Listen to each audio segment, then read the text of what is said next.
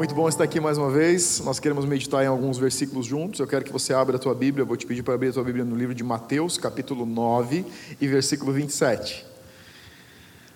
Queremos extrair alguns princípios que podemos aplicar na nossa vida e na nossa devoção. Nós sempre falamos, sempre falamos na nossa casa que nós não queremos viver o reino a partir de salvação, mas queremos viver o reino de Deus a partir de devoção, uma declaração de que realmente carregamos Deus na nossa vida nos nossos dias. Então você deve ter encontrado já, e a história que nós vamos ler é a cura de dois cegos. Então no versículo 27 diz assim: Partindo Jesus dali, seguiram-no dois cegos, clamando: Tem compaixão de nós, filho de Davi. Tendo ele entrado em casa, aproximaram-se os cegos e Jesus lhes perguntou: Credes que eu posso fazer isso? Responderam-lhe: Sim, Senhor. Então lhes tocou os olhos, dizendo: faça-se-vos conforme a vossa fé. E abriram-se os olhos, Jesus, porém, os advertiu severamente, dizendo: Acautelai-vos de que ninguém o saiba. Essa história desses dois cegos lida de uma forma mais rápida, é, não com calma, nos faz perder pontos importantes que eu quero ressaltar hoje à noite. Existe algo que acontece na nossa mente quando nós lemos a Bíblia a partir do que nós já sabemos. Nós continuamos com os mesmos paradigmas e eu quero quebrar alguns paradigmas com você essa noite, dizendo que às vezes a gente perde por uma leitura muito rápida, por não pedir para que o Espírito Santo nos ilumine, ou que ele ilumine a palavra no nosso coração, e algo que eu faço recorrentemente quando vou ler a Bíblia, todos os dias no meu tempo devocional, a minha oração é: Deus, me leva a entender coisas que eu não tenho entendido, me leva a encontrar revelações, camadas novas de revelação, porque eu sei que essas revelações vão trazer uma nova transformação para a minha vida. Então é um conselho que eu dou para você. Antes de você ler a sua Bíblia, tire um tempo de comunhão com o Espírito Santo e em oração peça, Espírito Santo, eu sei que você é a luz que ilumina a palavra. Então me traga uma nova iluminação, uma nova revelação para esse dia. Então, o primeiro ponto aqui é que Jesus está vindo da casa de Jairo. Se você voltar para alguns versículos antes, você vai ver dois pontos importantes.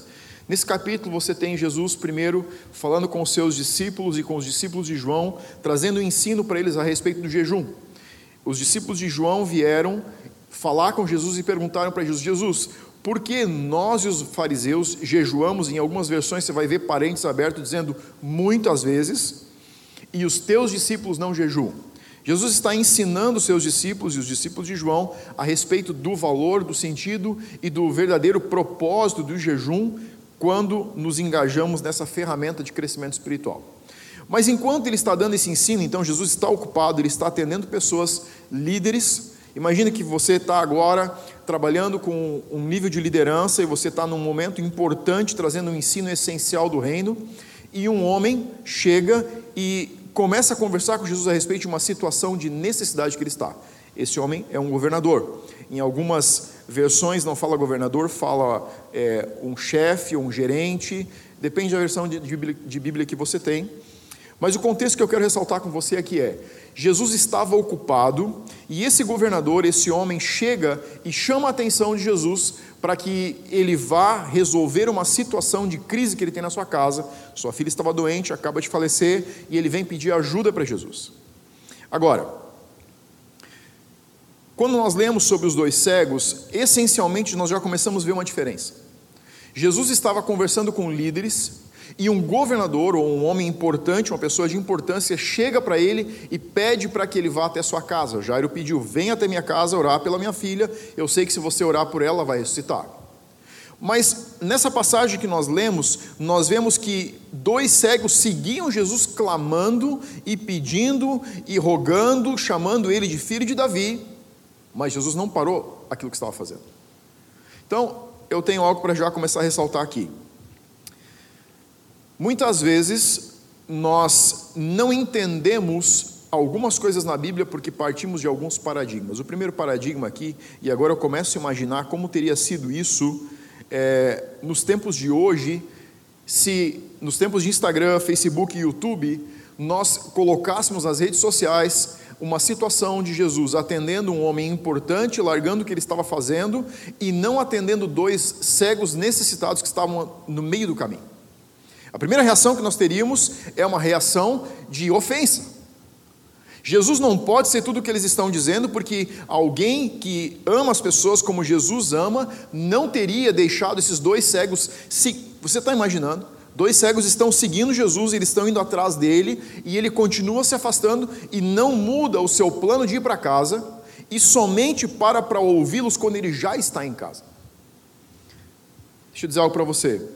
Jesus era um líder apostólico, ele tinha os cinco ministérios operando livremente sobre a sua vida. Ele era mestre, ele era pastor, ele era profeta, ele era os cinco ministérios, evangelista, todos eles estavam operando.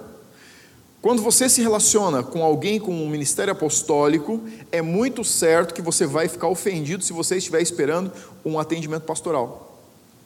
E Jesus agora não está fazendo um atendimento pastoral com esses dois cegos. O que nós imaginamos é que o Jesus que nos pregaram, o Jesus de quem nos falaram, deveria parar para esses dois cegos, atendê-los e só depois ir embora. Aliás, Jairo precisava de um milagre que humanamente era muito maior do que a, simplesmente devolver a vista ou dar visão para dois homens que estavam no meio do caminho. Mas, o primeiro ponto aqui eu diria é: não se ofenda se a sua expectativa for frustrada. Siga focado naquilo que você precisa. Então, para mim, tem algo muito importante aqui que foi: os dois cegos chamaram a atenção de Jesus, seguiam Jesus, Jesus ouvia eles clamando, ouvia eles chamando, pedindo, chamando ele de filho de Davi, mas mesmo assim ele não parou, mas eles também não pararam de pedir para que ele resolvesse a sua necessidade. Então, muitas vezes nós estamos nos relacionando com Deus do ponto de vista humano. O ponto de vista humano diz o seguinte: se eu pedir algo para Deus e Ele não me atender logo, é porque Deus não me ama, é porque Ele não me quer, é porque Ele não lembra de mim, é porque Ele não está focado em mim. A verdade é que Jesus não estava focado nesses dois cegos. Jesus não fazia ou deixava de fazer nada que fosse por causa das pessoas ou a expectativa das pessoas. Jesus se movia na terra simplesmente direcionado por aquilo que o Pai estava fazendo e pelo que o Pai estava dizendo. E isso implicava em muitas vezes ofender em um nível a expectativa das pessoas, decepcionar a expectativa das pessoas. Quando o amigo dele morre, Marta e Maria ficam ofendidas porque Jesus se demorou. Por que Jesus se demoraria para atender o seu amigo que estava doente? Porque Jesus não se move por necessidade, ele se move por propósito. Então, voltando para o versículo 28, tem outro ponto aqui que diz o seguinte: Tendo ele entrado em casa, aproximaram-se os cegos, e Jesus lhes perguntou: Credes que eu posso fazer isso? Responderam-lhe: Sim, Senhor. Então aqui o ponto é: Jesus apenas os atendeu em casa e tem algo no versículo anterior, no versículo 27, que diz o porquê Jesus os atendeu. O versículo 27 diz: Partindo dali, seguiram-no dois cegos, clamando e dizendo: Tem compaixão de nós, filho de Davi. Essa declaração não é uma petição, ela parece uma petição, mas ela é uma afirmação, ela é um reconhecimento. O que esses dois cegos estão falando aqui, na verdade, coopera ou concorda com o que está em Isaías capítulo 35, versículos 5 e 6. Isaías 35, 5 e 6 diz assim: Então se abrirão os olhos dos cegos, e se desempedirão os ouvidos dos surdos, os coxos saltarão como servos, e a língua dos mudos cantará, pois águas arrebentarão no deserto e ribeiros no ermo. Quando esses dois cegos estão fazendo a declaração e dizendo: Jesus, você é o filho de Davi, eles estão cientes de que a declaração deles chama a natureza sobrenatural que está sobre Jesus. Eles não estão pedindo, primeiro eles estão declarando, reconhecendo quem é Jesus. Qual a diferença entre a declaração desses dois cegos e a declaração dos fariseus? Os fariseus não chamavam Jesus de filho de Davi porque eles não queriam reconhecer que ele era o enviado que, que tinha sobre si o poder de curar e perdoar pecados. Esses dois cegos estão chamando a natureza o propósito de que porque Jesus estava na terra antes de fazer o seu pedido. Eles estão adorando, eles estão reconhecendo. Sabe, muitas vezes nós nos eh, relacionamos com Deus a partir das nossas necessidades. Quando você se relaciona com Deus a partir do que te falta, a partir da tua necessidade, você não está indo no ambiente onde um milagre pode acontecer. Jesus, além de ouvir essa declaração, fez uma pergunta para os cegos. Ele disse: Vocês acham que eu sou capaz de curá-los? E a resposta deles imediatamente foi sim. O que Jesus estava fazendo? Ele estava levando eles mais para dentro de um ambiente de fé. Ele estava anulando os últimos resquícios de limitação humana que poderia impedir de eles alcançarem a sua cura. Se você voltar para os versículos anteriores, onde fala quando Jesus chega na, na casa de Jairo, diz que os flautistas já estavam tocando naquele naquele momento de lamento daquela família. Algo que era da cultura judaica era que quando ia acontecer um sepultamento, alguém já estivesse num processo fúnebre, flautistas e pranteadores eram chamados para chorar e tocar naquele funeral. Era uma homenagem à família, era uma homenagem àquela pessoa que havia falecido. A Bíblia diz que Jesus mandou sair, ou mandou, ele só entrou no quarto onde a menina estava quando os flautistas e os pranteadores haviam saído. O que Jesus estava fazendo? Ele estava tirando um ambiente de incredulidade. Jesus não se move dentro de um ambiente de incredulidade. Ele não se move num lugar natural, ele se move num lugar sobrenatural. O que Jesus está fazendo com esses cegos é tirar eles do ambiente natural e de impossibilidade de que aquilo que ele quer fazer realmente aconteça. A diferença de por que Jesus não parou no caminho para atender esses cegos é que eles não haviam dado um passo que Jairo havia dado.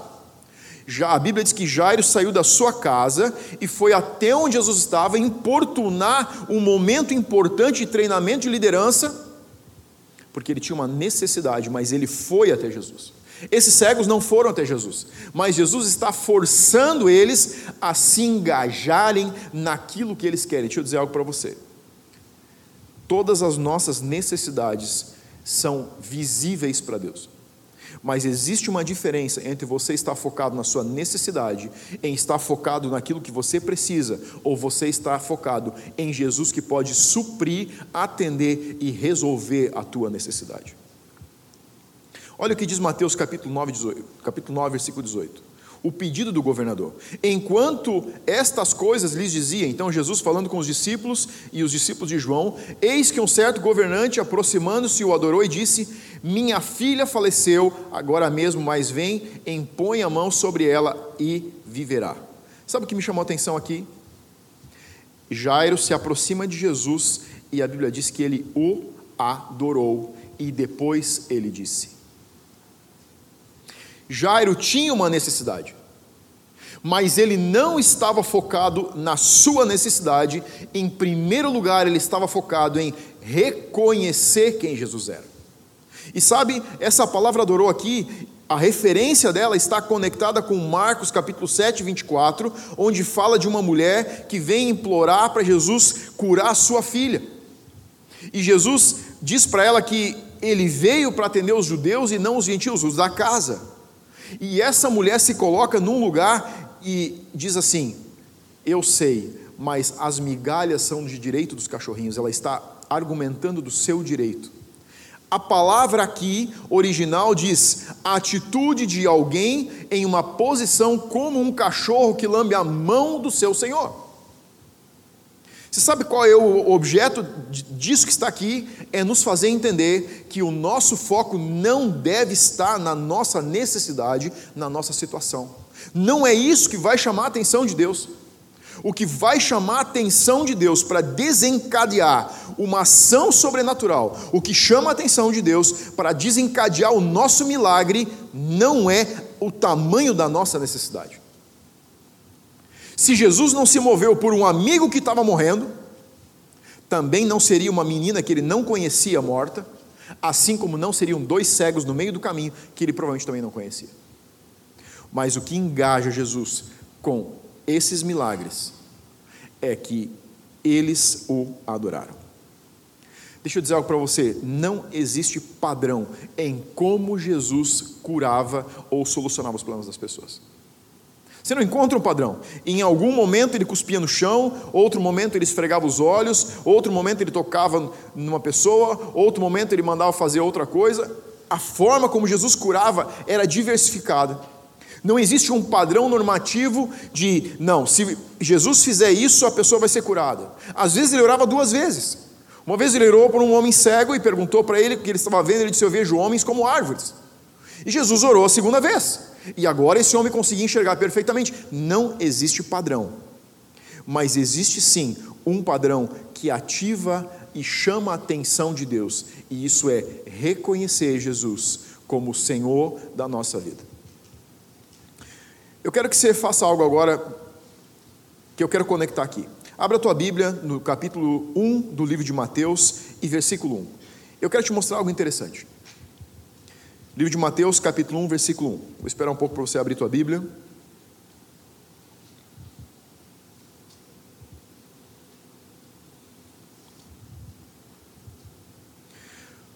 Olhe o título desse primeiro versículo: A genealogia de Jesus Cristo. Deixa eu fazer uma pergunta para você. Vai ficar até engraçado essa pergunta. Jesus tinha filhos? Quando a Bíblia fala de genealogia, a palavra genealogia nos remete a formas organizadas de forma cronológica de gerações. Como que o primeiro versículo do Novo Testamento, Mateus 1, capítulo 1, versículo 1, começa dizendo a genealogia de Jesus Cristo. E o versículo diz: livro da genealogia de Jesus Cristo, filho de Davi, vírgula, filho de Abraão. Você sabe o que a Bíblia está apontando aqui?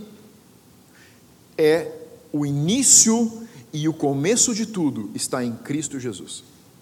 O que a Bíblia está dizendo aqui é que tudo começa e tudo precisa terminar, tudo começa e tudo precisa culminar em uma pessoa somente: Jesus Cristo, filho de Davi. Mateus está escrevendo esse primeiro versículo, deixando claro para mim e para você que a eternidade está em Jesus. Você é um ser eterno, mas a sua eternidade precisa não só existir, ela precisa estar em Jesus Cristo. Genealogias são organizadas de forma cronológica, mas Mateus coloca Jesus, filho de Davi, antes do filho de, de ser filho de Abraão, porque além de ser filho de Abraão, ele também era o precursor de Abraão. É incrível, se você olhar para a Bíblia, ela mesma faz a leitura de si mesma e se autoconfirma com as suas verdades. É tudo a respeito de Jesus. Então eu teria um ponto para que você pense hoje à noite. Deus está nos colocando em uma posição de reconhecimento como um todo. Deixa eu dizer algo para você. Nós estamos em uma temporada onde estamos vivendo tantas coisas diferentes. As mudanças são inesperadas. A cada dia, a cada semana, a cada dois, três dias, as mudanças são muito rápidas. Mas sabe, algo que tem me chamado, que tem chamado a atenção em nós como família, é que nunca na nossa geração se falou, se pensou e se lembrou tanto de Deus como nesses últimos 20 dias. Pare e pense, quantas pessoas te mandaram mensagem dizendo: tem esperança, tenha fé, vamos nos unir, vamos orar, nas janelas dos edifícios, nos condomínios, cantando hinos, fazendo orações, é, orando Pai Nosso, fazendo orações é, não, não decoradas, mas pessoas indo para uma posição e lembrando de que existe um Deus. Você já parou para pensar que um pequeno vírus que você não pode ver colocou as nações do mundo ajoelhadas? Homem nenhum sobre a terra hoje vai existir um homem e não é Jesus que vai colocar, vai fazer o mundo parar. Mas homem nenhum até o dia de hoje, por mais poderoso que foi, conseguiu parar o mundo para prestar atenção em Deus. Até quem não cria ou quem tinha se esquecido de Deus, agora lembra de Deus. O mundo está parado para reconhecer que não só existe um Deus, mas que Ele é a solução para esse mundo decadente. Esse pequeno vírus conseguiu parar os mercados financeiros do mundo, as empresas do mundo, o comércio do mundo, as ruas do mundo. Se você sair na rua, se você olhar da tua janela, olhar da tua casa, olhar da tua sacada, você vai perceber que o ritmo de circulação no mundo está parado. Dias atrás eu vi um vídeo de uma pessoa que colocou de uma das principais ruas de Nova York, simplesmente desertas. Ninguém até hoje teria capacidade de fazer isso, mas um pequeno vírus que não pode ser visto fez. Agora, ele está fazendo algo mais. Ele está parando o nosso ritmo frenético de vida, o nosso ritmo frenético de projetos, de tudo aquilo que nós projetamos, planejamos do nosso dia a dia.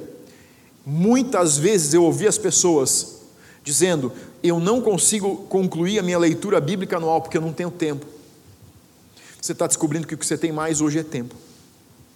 E deixa eu dizer algo para você: esse é um momento de parar e olhar para aquilo que Deus está fazendo e falando, não só para aquilo que você precisa.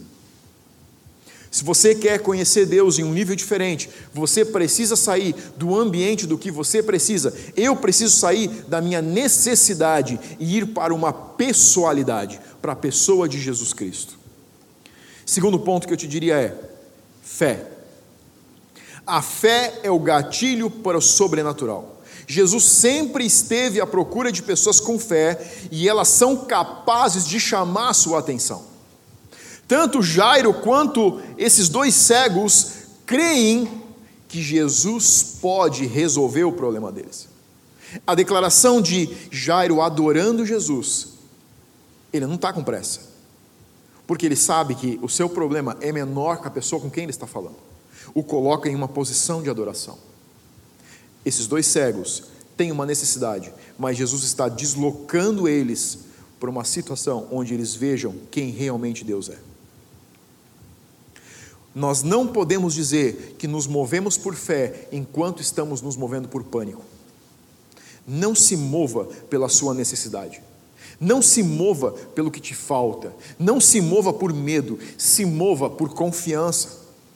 E não existe lugar e momento melhor para você ser testado no seu nível de confiança e de fé do que no momento de incerteza. Você não pode saber quanto que você tem ou quanto você desenvolveu a sua semente de fé até você estar de frente de uma situação que você vê que é impossível para você resolver, mas que o mover sobrenatural pode resolver. A fé é uma medida que todos nós recebemos igualitariamente. Jesus disse: é como um grão de mostarda. Agora, como você cultiva a sua fé, determina o tamanho e o impacto que ela vai causar. Se você for para a parábola do grão de mostarda, você vai ver, Jesus disse: é como um grão de mostarda que é plantado. O que ele está dizendo é: você precisa se engajar naquilo que você recebe. Mais uma vez, nós vemos engajamento do indivíduo naquilo que Deus quer fazer. Jesus estava engajando esses dois cegos para que eles colocassem a sua fé na terra e começassem a ver ela se desenvolver. E a, aquela parábola da semente de mostarda, do grão de mostarda diz: e sendo cultivada, se torna a maior das hortaliças, de onde os passarinhos vêm se alimentar. Sabe o que é o ensino dessa parábola? é a respeito de cuidado, é a respeito de cultivo, é a respeito de manutenção e é a respeito de produzir fruto que alimente outros. É disso que Jesus está falando. E eu diria mais ainda para você. Essa semana nós saímos em um momento de casa, saímos em família e encontramos um gramado, deitamos no gramado para conversar. E me chamou a atenção e eu disse: já tem mais de 30 anos que eu não venho nesse lugar com o mesmo sentimento que eu estou aqui hoje, eu disse para minha esposa. Eu disse, a gente frequenta esse lugar muitas vezes, é um lugar muito lindo, natureza exuberante, mas eu disse, hoje eu tenho um sentimento diferente. Eu estou aqui e eu estou vendo coisas que eu via quando eu era criança, que estavam impedidas de ver pelo ritmo frenético de vida que a gente vive. Sabe, esses são tempos de perceber a beleza da declaração que Deus fez na natureza. É tempo de você contemplar. Não é tempo de você ficar mais agitado. Nós estamos todos em um processo de lockdown. Se ele é horizontal ou se ele é vertical, já nem importa mais. O que nós precisamos entender é que Deus está nos colocando em uma posição de contemplação. E sabe, Às vezes, se nós não cuidamos, ao invés de contemplar a beleza que Deus está querendo chamar a atenção dos nossos olhos, nós começamos a contemplar apenas o desfavor dessa situação. Todos nós estamos na mesma situação. E todos nós deveríamos parar para ver mais e ser mais gratos por aquilo que nós temos. Todos nós temos algo e para todos nós também está faltando alguma coisa. Mas deixa eu te perguntar nesses 20 dias? Quantas palavras de gratidão você conseguiu dizer para tua esposa? Quantas vezes mais você abraçou os teus filhos? Quantas vezes você que ainda tem pais vivos conseguiu ir na casa dos teus pais e você talvez não está abraçando eles como eu não estou abraçando? E alguns dias até me sentei na área enquanto eles sentavam dentro de casa para tomar um chimarrão, porque essa é a indicação das nossas autoridades de saúde. E a gente podia conversar e eu pensei, que saudade de dar um abraço. A gente está aprendendo a contemplar coisas que alguns dias atrás a gente não sentia falta.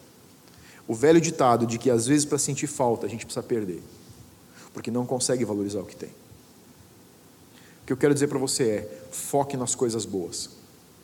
Aquilo no que você foca cresce. É tempo de focar no que é bom. É tempo de olhar para sua esposa, é tempo de você olhar para o seu marido. É tempo de você olhar para os seus filhos, é tempo de você olhar para a sua vida, é tempo de você olhar ao seu redor e começar a praticar algo que deve ser algo recorrente na nossa vida, que é valorizar o que nós temos. Quando você valoriza o que você tem, você começa a exercer gratidão, e quando você exerce gratidão, você abre mais espaço para receber mais de Deus. E aí você vai me perguntar: e os meus problemas? Deixa eu dizer algo para você. Focando nos problemas ou não, amanhã eles ainda estarão lá. Mas não é focando nos problemas que a nossa vida fica melhor. É focando na gratidão e na celebração daquilo que nós temos, que nós começamos a criar um espaço, a criar um gap, a abrir um lugar na nossa vida para que Deus possa fazer mais e nos dar mais. É a partir da gratidão, é a partir do reconhecimento que nós começamos a abrir espaço na nossa vida para que Deus possa nos dar mais. Deixa eu dizer algo mais para você. Algo que me chama a atenção nessas duas histórias. Na verdade, se você olhar para a Bíblia, em praticamente ou em todas as histórias de intervenção de Deus, em todas as curas que Jesus fez, em todas as intervenções divinas sobre a terra, elas não aconteceram por uma ocasião, elas aconteceram como resultado de intencionalidade. Sabe por que elas aconteceram? Porque pessoas voltaram os seus corações para Deus. Sabe, não é um jejum que vai mudar as coisas. Não é mais oração que vai mudar as coisas é a gente entender e reconhecer que existe um Deus que, se decidir tirar o oxigênio dos nossos pulmões, o nosso tempo acaba em alguns segundos. É reconhecer que existe um Jesus, um filho de Davi. E aqui eu te diria duas coisas. Você que já conhece Jesus, que já reconheceu Ele na tua vida, talvez você precise se deslocar para mais perto dele e não para mais longe dele. Talvez o ritmo que os teus negócios estão andando, o ritmo do teu trabalho, o ritmo da tua família tem levado você para um lugar de mais distanciamento. Não porque você quer, mas porque existe uma situação de necessidade. Deixa eu dizer algo para você: necessidade abre a porta para que você se aproxime de Deus e não para que você se afaste mais dele. O que Jesus está querendo é, o que Deus está querendo nesse momento é abrir a nossa percepção de que a falta nos coloca em uma posição de abrir possibilidades. E a primeira possibilidade é lembrar que existe um Deus. E você sabe qual a diferença entre conhecer e reconhecer? Todos os homens que viveram na terra conhecem Jesus de alguma maneira. Mas a diferença entre conhecer e reconhecer é viver uma experiência pessoal com Ele. Você sabe qual a diferença entre esses fariseus, entre os mestres da lei, e esses dois cegos e Jairo? É que os fariseus conheciam Jesus. Eles diziam: não é esse aquele que é filho de José, o carpinteiro? Não são essas as irmãs e esses os irmãos, e ele não andava entre nós? Sabe o que eles estão dizendo? Nós conhecemos Jesus. Você sabe o que esses cegos diziam? Nós reconhecemos você como Messias enviado para nos salvar, para nos curar, para nos redimir e nos dar a salvação. A diferença entre conhecer e reconhecer é colocar Jesus hoje na nossa vida e não apenas as histórias de Jesus na nossa vida. Não conheça histórias de Jesus, viva as suas histórias com Jesus. Esse é o momento que você está sendo esticado para viver suas histórias com Ele. Esse é um momento de oportunidade, é um momento que nós tivemos mais oportunidades. Aproveite essas oportunidades e se aproxime dele. Não fique só esperando. Jesus continuou o seu caminho, enquanto aqueles dois cegos seguiam ele, fazendo as declarações, até que eles chegaram onde ele estava. Talvez o que está faltando para você não seja saber mais uma história de Jesus, mas seja conhecer o que ele está dizendo sobre a tua história. E a pergunta que eu faço para você hoje à noite é: que história você tem para contar da sua experiência pessoal com ele? Outra pergunta que eu te faço é: quanto de gratidão você tem vivido nesses dias? Quantas vezes você tem agradecido por aquilo que você tem e não lamentado pelo que você está perdendo? Todos nós estamos perdendo em alguma medida. Alguns têm mais para perder, outros têm menos para perder, mas todos nós estamos perdendo. Agora a pergunta que eu faço para você não é quanto você está perdendo, a pergunta que eu faço para você é quanto você está ganhando, quanto a tua família está ganhando. Quanto os teus filhos estão ganhando? Quanto a tua esposa? Quanto o teu marido está ganhando? Se você está na tua casa com a tua família, eu pediria que você olhasse ao teu redor. E que você conseguisse valorizar. E se você estiver sozinho, isso não importa. Você tem alguém e tem pessoas que se preocupam e amam você. Nós temos aprendido algo que é a distância física não determina o quanto a gente consegue demonstrar de amor. Nós estamos aprendendo que podemos demonstrar mais amor numa distância física do que nós já imaginamos ser possível fazer. Feche teus olhos, eu quero orar com você nesse momento.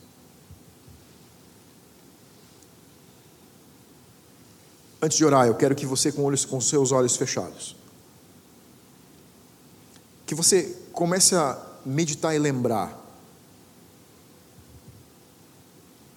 nesses últimos dias, no curso desses últimos 20 dias, Quantas vezes você tem parado para contemplar tudo que Deus te deu? Quantas vezes você tem parado para prestar atenção em tudo que você não está perdendo e poderia perder? Porque às vezes nós estamos tentando segurar coisas que deveríamos perder e estamos perdendo coisas pelas quais deveríamos lutar. Mais do que nunca, lute pela sua família mais do que nunca lute pela sua experiência pessoal com Deus. Mais do que nunca lute para conhecer o filho de Davi e não só o Jesus que habita entre nós.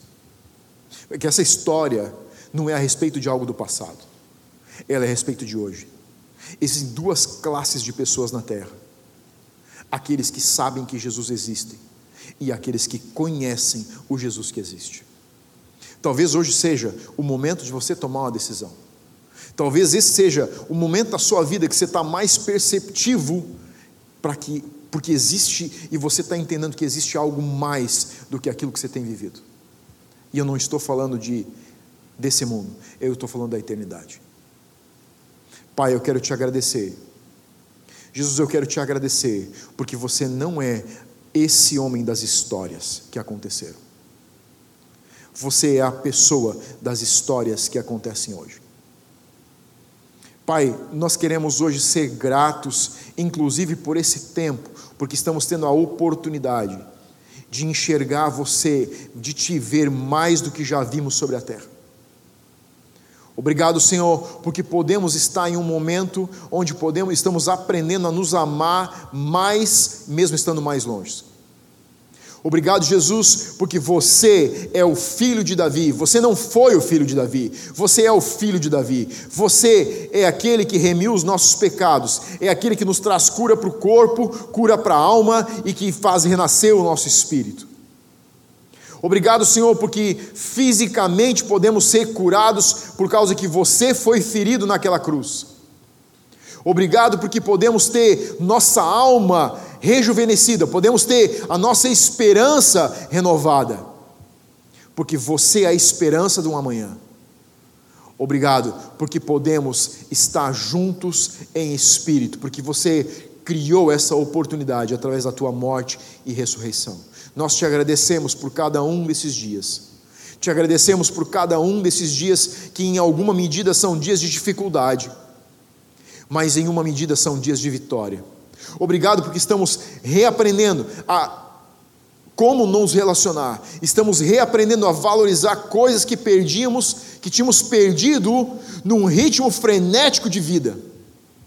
Que possamos voltar os nossos olhos mais para você, que possamos voltar os nossos olhos mais para nós mesmos, que possamos voltar os nossos olhos mais para o nosso próximo e que possamos voltar os nossos olhos menos para coisas, menos para o lado financeiro, menos para viagens, menos para roupas, menos para carros, menos para casas, mas que possamos ver o verdadeiro valor que existe em nos relacionar com você, com nós mesmos e com o nosso próximo. Que Deus abençoe você, que você tenha uma ótima semana, em nome de Jesus.